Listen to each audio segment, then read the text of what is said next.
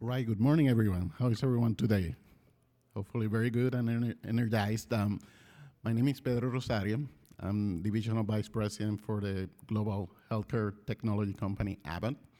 And I'm going to do some brief introductions of my colleagues. And the topic for this seminar is the embracing diversity and inclusion in clinical trials. So thank you for being here and some brief intro from my colleagues.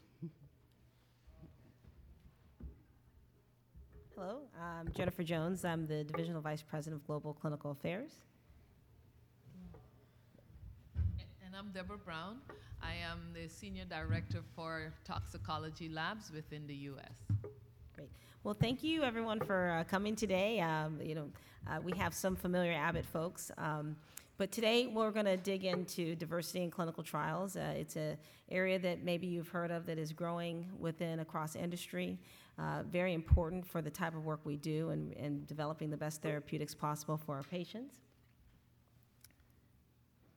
And so our agenda, we'll look at some learning objectives, also uh, talking about the diversity in clinical trial landscapes, what's driving the change, uh, why diversity in clinical trials matters, and promoting uh, diversity inclusion within our trial landscape. So with some of the learning objectives that we'll go over today is that it's important that we just level set on why diversity inclusion is important with this type of work with, uh, with clinical trials. But we also want to look at best practices of how you engage diverse populations and how do we employ those practices. And also illustrating that diversity in clinical trials is imperative to the work we do and with clinical trials uh, because they change modern medicine. And so we can't have a homogeneous group when you're doing this type of work.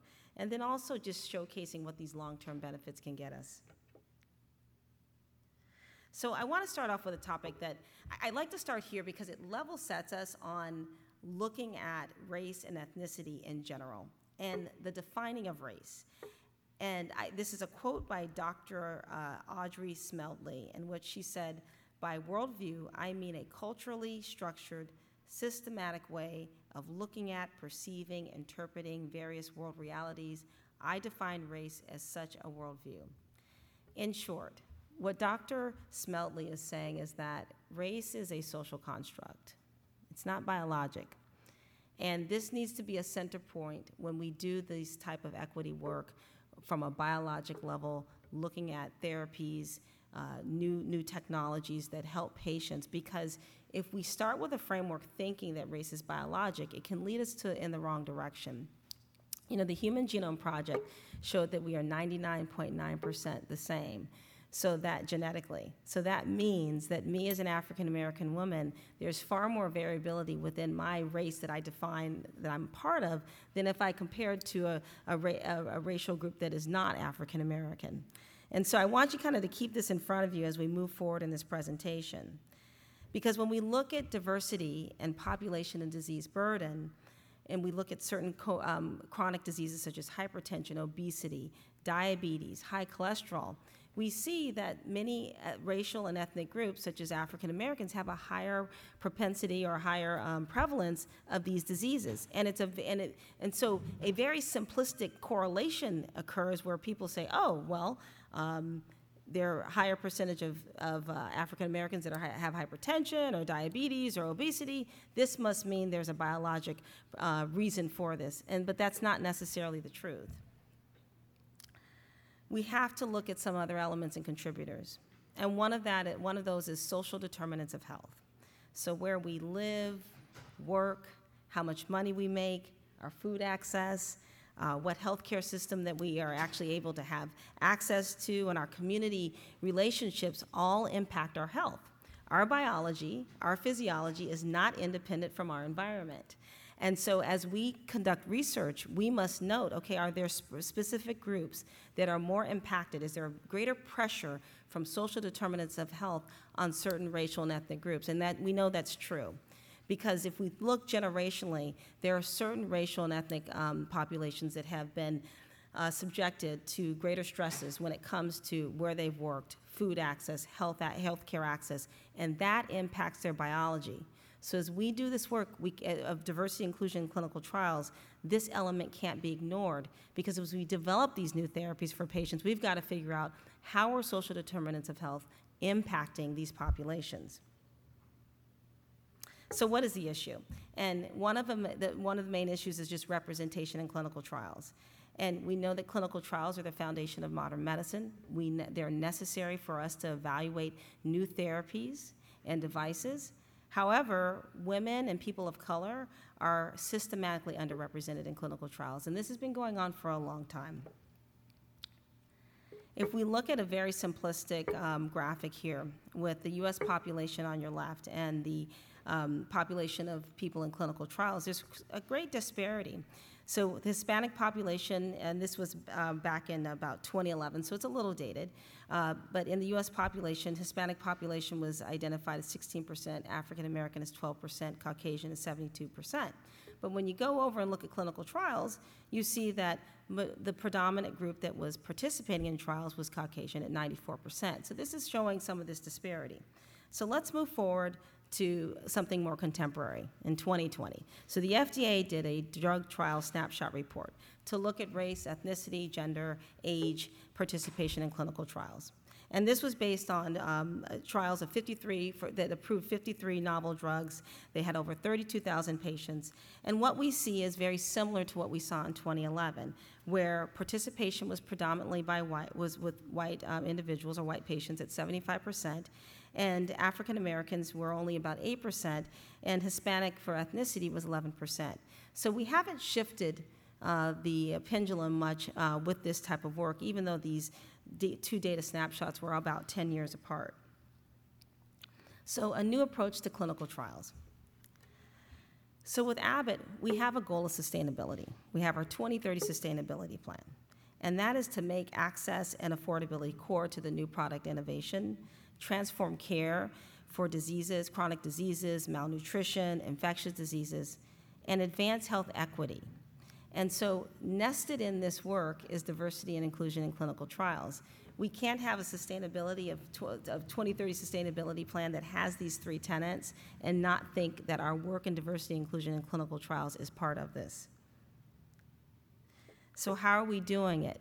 Well, I will have to say it's multi layered. I wish I could say that it was, there was one simple answer and that we could, it would say, oh, if we do this, it's gonna be all solved, and it's not. It's, there, there, there are several layers to this approach. And one thing that we ha- must consider is the invest, investigator diversity and site selection. So when we conduct our clinical trials, uh, we, you know, we as sponsors, uh, and Abbott's not the only company, that we become very comfortable with certain uh, hospital systems and physicians we go to because they have consi- consistently been very successful either enrolling or patient outcomes. However, we do have to shift a little because there are other investigators, or I should say, physicians and nurses and clinical sites that may not have been exposed to trials, but they have, but they're very embedded into diverse populations, and they are, are, are very focused and intentional about treating diverse populations. And so it's part of our work to be intentional about including these physicians, nurses, clin- and hospital sites in participating clinical trials. However, we must be careful with this because there's a level of education and mentorship that is needed. We can't just hand um, a trial to a, to a new investigator or a trial site and walk away. We must put the investment forward to train uh, these individuals such that they're prepared and ready. And, and I, want, I want to even say the training is like even running along with them as they go through this process.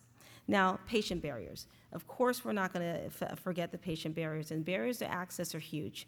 Uh, you know, we've, we've seen that patients, there's certain elements that really prevent them from participating in clinical trials. One is a simple lack of trust. And if we don't have trust with our patient population, and yes, as a sponsor, we can even create that level of trust, this can be problematic. But trust, understanding, common language, uh, those are elements that we've got to attack, and we'll get more into that of how we do that. Um, Cross, cross industry collaboration is also very important.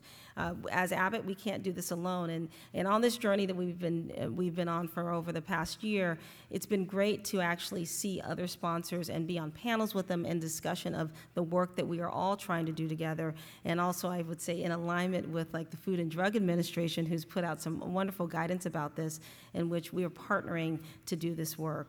And then also, lastly, a diversity advisory board. Uh, it, it would be very narrow for us to believe that we have all the answers for what patients need and what physicians need or clinical sites need. So bringing in stakeholders uh, who, uh, who are physicians, patient advocates, who can give us feedback on the work we're doing and how we continue to im- improve on that. So investigator and site selection and mentoring. So like, one thing we noted, or I noted earlier, is that patient trust is an important element. And one way to achieve this is by putting them, having patients be really cocooned by a community of physicians and nurses who are part of their trusted network. And so, but to create this trust means I also need to ensure that I am identifying the community network of physicians, nurses, hospital systems that are going to support them. Now, this is our challenge, though. When I look at this pie chart of physicians, uh, you see that there's still a disparity in the physicians from representation who are African American, Latino, Asian. It's it's smaller, uh, it's a smaller part of the pie. And if I slice this down even more by specialties that we, uh, physicians that we need to access for our trials, it gets even smaller. So there has to be intentional work that we have to do to actually have a have a pipeline to train uh, these physicians, identify, train, and, and again, like I said, run alongside them for a while so that they're prepared to participate in the trial work. And so, with one of our clinical trials at Abbott, uh, with our, within our vascular business, Life BTK, we've done, we've been doing that work. Uh, and so we, Life BTK is to evaluate uh, our drug-eluting resorbable scaffold to treat critical limb ischemia. And so, critical limb ischemia, it's disease, it's a disease of the artery below the knee. And uh, fortunately, unfortunately, it is very devastating, and at the same time, it impacts uh, people of color disproportionately than other groups. And so we knew that in order to appropriately evaluate this therapy, we needed to have the correct patients in this trial. We couldn't have it where they were not representing, the trial was not representing those who are burdened by the disease. So one of the physicians we had uh, reached out to and we had identified is Dr. Lisa Ochoa, and she's out of San Antonio, Texas. She's a vascular surgeon, and she had taken it upon herself a few years back to build vascular surgery centers in areas of high, um, uh, uh, high proportion of diabetes, amputations. They were really the, the areas in San Antonio that had been redlined, and these patients did not have access to health care, or quality health care, I should say. And so Dr. Ochoa, she uh, agreed to sign on with us as a trial site, and she had never done a clinical trial before, and I'll remember her face because she was kind of like, how do we start this? But what we did as Abbott is we came in and we, we supported them with the training, supported them with what they needed to do to conduct the trial. And, and Dr. Ochoa has been successful and is enrolled. Now, what's key here is that we have trained her for this one trial, but independent of Abbott, Dr. Ochoa is now prepared to be a trial site with any sponsor that comes.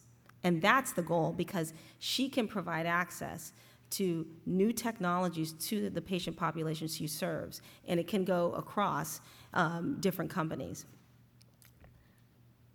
Now, removing barriers for patients. So I named a list of few things, you know, definitely a lack of trust, lack of understanding, but there's a lack of access. And if we do not attack some of these areas, we really are not serving our patients well. And so what we notice, and, and, and one thing is, uh, I, I, this was part weaved in with the Life BTK trials, that patients needed a way to get back and forth to their visits. And so transportation definitely is an issue and a barrier. So we put in place air, uh, support services so patients could get back and forth to the visits, or even just something simple as paying for parking. Some of the treatments that patients receive from our trials at Abbott are um, require multiple visits and may need a procedure that they have to stay overnight. So we want to ensure that they had lodging access, food access if they had to come from a long way to see their physician. Uh, home visits. So the trial that I spoke about, Life BTK, we started in the midst of COVID. It was August of 2020. And so uh, we needed a way for patients, if they did not want to leave home, to be seen by a clinical staff. And so we did work with a company and, and conduct home visits. And, and it's other, other parts of Abbott have used that, this model as well because it's very supportive of the patient. And patient websites. So we had given, gotten feedback from some of our physicians that once they meet with their patients, uh, they feel like there's not a single source of reliable information. So we were, so we thought, what can we do to provide a solid piece of information for patients and their family members? And so we actually launched the Life BTK website, which was a very patient-friendly, plain language, and patients could be witnessed. We made sure that those who were on video on the, because we, we, I'll talk about the, the video we developed as well as just the, the pictures, the graphics were very friendly and diverse themselves so patients and families could see themselves. Uh, translation services, we've had trials where we've gotten feedback that patients, um, because of a language barrier and and the clinical site not having a translator, did not um, offer a clinical trial to this patient. So we make sure that all of our trials have translation services present. And then the patient video and radio media tour. So one, one, with the Life BTK trial, we, we tried to consider, you know, how can we, you know, especially during the pandemic, how can we reach the patient and, and you know, almost, you know, make it uh, such that they could uh, come, you know, it's almost like coming into their home or providing this a single source of reliable information. And so we worked with Lifetime TV, which has Access Health, and we actually just developed a basic video with them on uh, clinical trial, uh, what a clinical trial is, what peripheral artery disease is, and we had uh, some of our physicians, our diverse physicians in there, we had a patient in there, and we put that on the website itself. So, and then, and and we did something real basic too, a radio tour because patients receive information differently. I've gotten feedback that the, the, the adult child of a patient needs the, wants the website where the, the parent wants the leave behind, or, and, and then being on the radio, we, we were able to do just some simple um, discussions about the disease state of PAD. So we, it's just a multi-layered approach, understanding your patient population, understanding the disease, and what do the, what do the patients need. And so cross-industry uh, collaboration. So I mentioned before the Food and Drug Administration, and, and this is very important because the FDA for years has put out guidance on diversity and inclusion in clinical trials. And in, in the last year, they actually even put out a template. And so this work with FDA is really transformative because I think we're at a point where finally we're building and, and, and uh, improving upon where we've been before. And, and they want to see it. And they're even asking. I was on a panel just recently and they said, what, what can we do to work with you more as a sponsor to, to get to the point where we're increasing the numbers of diverse patients? And, and my simple answer was as I, as I send uh, materials in on our trials, give me feedback. Tell us as a sponsor what else we can be doing and the Diversity Advisory Board. Like I mentioned prior, uh, we need support from uh, stakeholders outside of Abbott to help build this long-term vision. And so we have an external MAB that does go across Abbott and has some of the um, you know brightest minds from certain parts of uh, therapeutic or disease state uh, areas uh, or physician specialties that uh, gives us the feedback that we need in order to support uh, the, the growth in this work. So the integration of health equity, you know, the, we could get the question of why do we do this? And it's very simple to just start off, it's the right thing to do. You know, as Abbott, we're a global company. We make therapies for all people. And so we need to ensure that we're intentional about making sure that there are patients who have not traditionally been part of our trials that are part of our trials. We want to make sure our product data is, is distributed where it is representing uh, many groups. And then also, we want to treat the population that's adversely impacted by the disease. It, it makes really no sense if we, we don't have that goal. And, and there's just a general care for all patients that we're working on.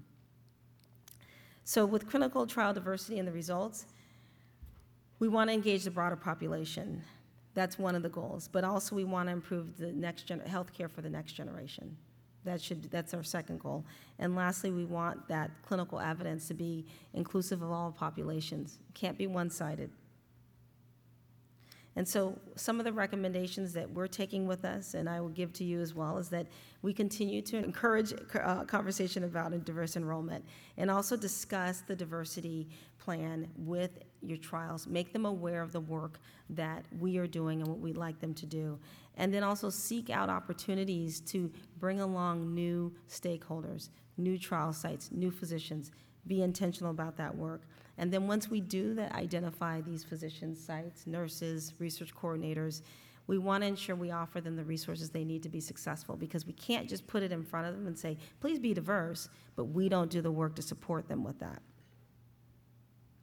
And so I end, with uh, our quality statement, uh, built as if it was intended for my family, and this is truly what I do because this is my family. And I think about my son, my husband, and what I would, what I want, if they were in a trial, what would I want to do and, and give them the best. So, thank you.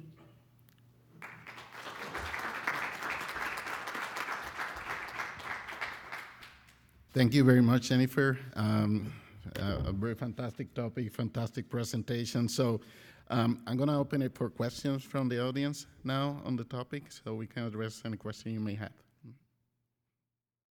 also interested in Abbott. So, uh, like your team, did you have any issues getting your team to be representative of all kinds of people as you're doing this work? Oh, that's a great question. So, um, can you hear me all right? Okay. Uh, I, I'm going to answer it in different ways. So, well, uh, the organization I run of Global Clinical Affairs, I, I do consider it's pretty diverse. I have a strong uh, female leadership group, I will say that. When uh, most of those who are working um, across the trials uh, right now, I'd say that it's a, it's a strong uh, number of women. Uh, I, I think that we, we do have quite a level of diversity of people of color, um, but it's more global. Uh, you know, I would say an a- international presence. But what one way I did want to answer that as well is that what I found, and, and we, and so like I mentioned, we started this work in 2020 when they were in the midst of the pandemic. Uh, vas- the vascular business did not stop our trials, okay? And our trials are device based. That meant people needed to be in cath labs, OR suites with the pa- with the physicians, and we did not stop that, and we continued to enroll. It wasn't the fastest enrollment, but we continued to enroll. And when we started this diversity work, this meant that we needed people to invest more time, and I was blown away by the individuals who did invest more time. They they took it upon themselves and said, like, a, I have a Lisa Ochoa who was a Latina, you know, Latina physician who need who wanted. She said, "I need mentorship. I need support," and they spent that time. We also have another female va- black vascular surgeon out of Dallas who, again, she was like, "I can do it, but I need someone to be here with me," and the team invested the time. So. You know, I, I don't know if I answered completely like the diversity. You know, we are diverse to an extent with our female presence, but I also want to mention that those who were part of the trial ecosystem at Abbott were very invested in this work and still are. Yeah, I'd like to add to that. Um, as part of the 2030 sustainability goals for Abbott, uh, we have set ourselves, you know, to bring over 100,000 of underrepresented minorities in the STEM fields. And we have made great progress in the past year. We're up to 24,000. And it's across the company. It's a, it's a very intended target for us because diversity is very important for us, for our future. Any other questions?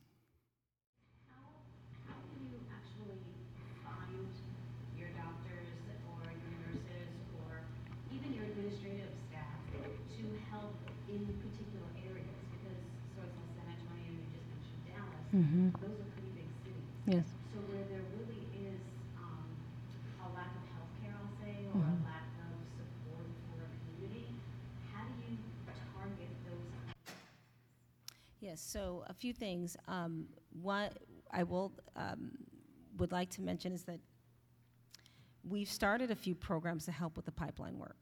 Because as you noted, it, it can be very challenging to seek out because Lisa Ochoa was introduced to us, you know, and so it, it wasn't like we had a specific program. So one, uh, one of the pieces of work we've done is the Woman of One, uh, which, and the Climb program, which works with um, a, this, it's an organization which is targeting women physicians as well as male physicians of diverse background and non-binary individual people who identify as non-binary. And these are all physicians who want to go through training to be trial sites to be fit and so that's one of the pipelines that we've developed now what we also announced last year with abbott is that we are working with um, historically black college and universities that have medical schools and we're investing in scholarships because that's going to be working through the pipeline of training the next generation of physicians. And also investing in National Black Nurses Association with scholarships and National Hispanics Association, so through, of nurses. So through this work, we're hoping to build that foundational piece. Now, when we go to the trial sites, one, some of the clinic, what, some of the clinical team has also started to do is that we have a metric board where we're able to go to the clinical trial site, uh, the physician, the nurse, they can also bring in the administrator and look at the, basically the metrics around, this is who comes in the door from a diversity perspective of your patient population. This is the trial we have designed, and here are some of the targets that we are interested in hitting. So those conversations are happening as we go to uh, tr- new trial sites for uh, the clinical trial work we do. to set up, so let's say you get a, a trial site that is not a big city, right? Mhm. Um, Do you have to then build that facility, or how do you, h- how do you do that? That's a great question. So yes, we can go to small, like smaller. Uh, I'm trying to think of um, a smaller, like Missoula. Let's say Missoula, Montana, or something. You know, something far out. Again, we would come in and ask them, "What do you need to conduct this trial?" Or actually, you know what? I'll give you a better example, more realistic example. We have a, a site in Tallahassee who the physician had said, "Well, you know, I do have satellite centers." And I sometimes my patients, it's easier for them to go to the satellite okay, well, can we set up where um, we talked about the home visits? Well, that service that we provide for home visits, we can actually deploy them to go to satellite sites and try to meet the patient there. And so, and then also, I will tell you, we have a site in Kansas, um, in Wichita, whose patients come from far out, and that's where the home visits really work because patients were coming from a distance and not having to go to the center really worked. So the question really has to be with the site: What resources do you need? Yeah. Yes. Um, is this related specifically to vascular, uh, trials or universal medical trials? Well, I'm spe- I'm in med- medical devices, and so I do know that our other business units have looked at these uh, resources to support their other trials. So it's not limited to just vascular. It's just vascular has done a lot of the work around it. So, yes. So one of your slide, it was showing like a diversity of uh, like African American, Asian, right? So are you guys like, so as a Abbott, uh, are we planning to have like a proportion of like a DC, this is like, okay, diabetes is fifty percent, so in my clinical trial, I should have target this number for diversity? Well, with our clinical trials, number one, we have to start with disease, the disease state and understanding the burden across race and ethnicity. One thing that we have done is also looking at pairing it with um, CMS Medicare data. Now, that's very US centric, but looking at how the disease state falls when you look at CMS data. And we haven't set to say this is the absolute target, but we have to keep that in mind in order to evaluate what should the distribution possibly look like but we don't set exact targets in there uh, as we're enrolling. We haven't gotten to that st- stage yet. It's more of an awareness of okay, we know this disease state, this is the burden, maybe the impact of women, maybe the p- impact of the Latino or the African American population. How is it that we want to target um, clinical trial strategies to support this population? And FDA hasn't asked for specific targets just as yet. They do ask you to lay out the population in their guidance, you know, what, the, what would potential targets look like, but also I think there's more fluid discussion around that. I would say yes, because you, we have to remember, and, and I, I will only speak for the United States, that there are challenges when it comes to race in the United States because there are um, specific populations. We know that there's just been general, generational racism, uh, generational issues around social determinants of health. And then that leads to their, an overall lack of trust. So, how do you change? You know, here we are in clinical trials, but there's a whole social dynamic that exists here that we can't change overnight. And there's a issue with health equity that exists that you know we're just part of this ecosystem so i would say these are the challenges that we have to overcome and it's it's a long haul it's a marathon and we and hence why I said, you know, we have to have this cross-industry collaboration and also with other stakeholders because um, we are not able to shift this alone. Right. Um, I'd like to close uh, with a brief, you know, information about Abbott. We're a global healthcare company, about 43 billion dollars in revenue a couple of years ago, uh, divided in four major groups, if you will: medical devices, which is represented here in the clinical trials information we're providing. Uh, Abbott Nutrition, and some of you have might have Pedialyte or Ensure and Glucerna. That's from our nutrition business. We also have branded generics as a business in uh, new emerging markets, and we have diagnostics. So the COVID testing that's being, um, you know, fairly used during pandemic is, is of Abbott. Um, healthcare technology um, on a very strong mission of diversified our workforce. So um, we have tons of challenging opportunities, very scientifically driven. So uh, we also have, you know, new postings some new jobs. So if you're interested, go to abbott.com uh, um, to find more information about the opportunities that we have in the company. Thank you very much.